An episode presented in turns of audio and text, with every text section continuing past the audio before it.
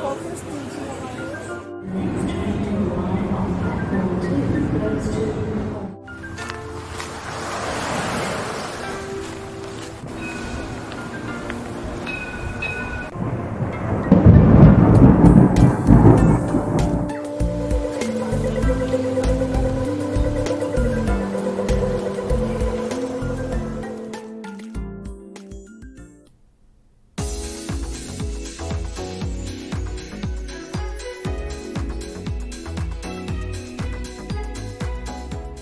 皆さんこんにちはこんばんは。マースです。今日も聞いていただきありがとうございます。このマースラジオはオーストラリアシドニーからいろんな情報をお届けしています。今日もよろしくお願いいたします。さてサクッとオーストラリア第156回目始まりました。このコーナーはオーストラリアの豆知識をエンジョイしてもらうコーナーです。今回のテーマはシドニーのロックダウン情報その7です。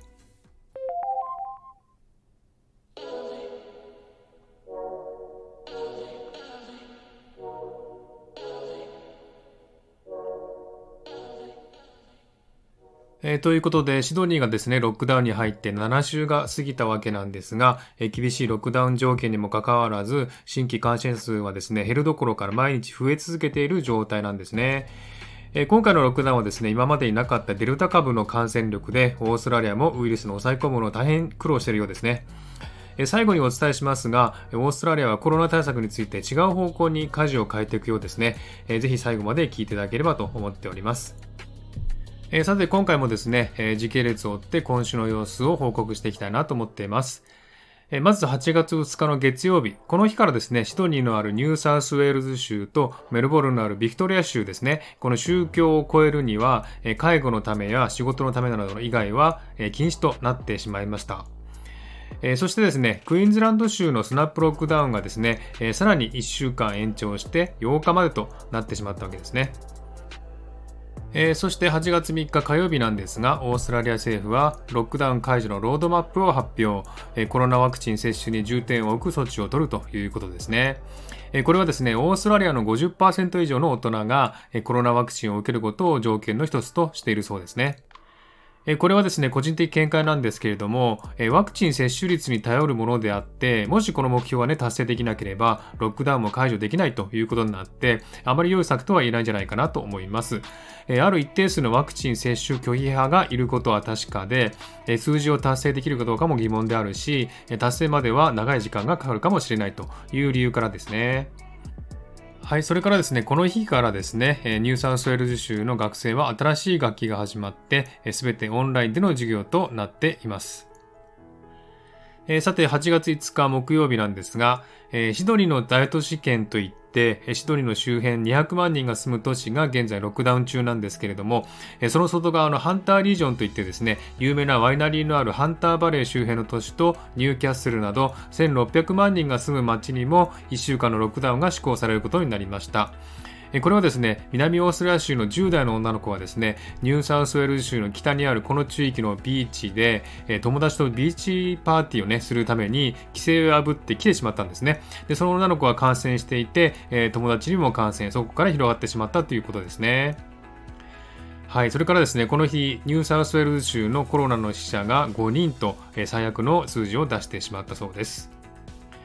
はい、それから8月6日金曜日なんですけども、えこの日からですね、お隣のビクトリア州でも1週間のロックダウンが始まって、えオーストラリアの三大都市、シドニー、メルボルン、ブリスベン全部で、えロックダウンが施行されてしまいました。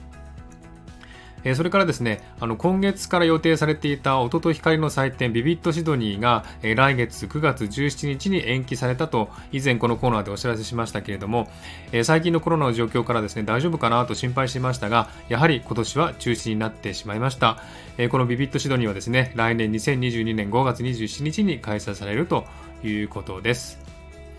えそして8月7日土曜日ですね、今日なんですけれども、えビクトリア州の新規感染者数が29件で、えビクトリア州はですね、今週水曜日に0件だったのが、えその翌日からロックダウンに入り、え新規感染者数は木曜日が6件、金曜日が6件、そして今日は29件と、ロックダウンもですね、1週間では終わりそうもない雰囲気ですね。えそしてシドニーの西の方にあります郊外の町、リバプールという町の一つのアパートがですね、14人もの感染者が見つかって、そのアパート自体がロックダウンになってしまってですね、10人はアパートから出れなくなってしまったというニュースが報道されておりました。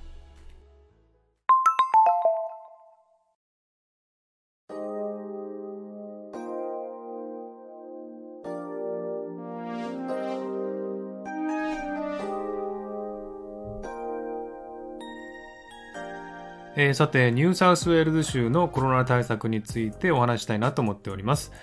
えー、ニューサウスウェールズ州はですね、新規感染者数が一向に減らず、えー、今週は月曜日から207件、199件、233件、291件、そして本日土曜日はとうとう300件を超えて319件となってしまいました。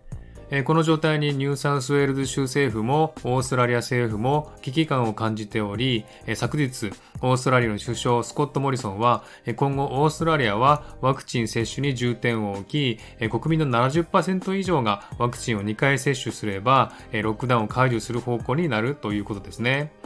えしかし先ほども言いましたけれども、えワクチンに頼るのはちょっと危険だなと思うんですね。え計算するとですね、国民の70%以上がワクチン接種終わるのが、えクリスマスから年末あたりになりそうだということなんですね。えしかしデルタ株はワクチン接種関係なく感染するし、えさらなる変異種が出てきているので、今後ワクチンの効力は薄れていくと思うんですね。えそしてスコット・モリソン首相はですね、えとうとうコロナとの共存の道もあり得ると発表したようです。えつまり新規感染者数ゼロに戻るのは難しいということですね。えこのことについては今後また追ってお知らせしたいなと思っております。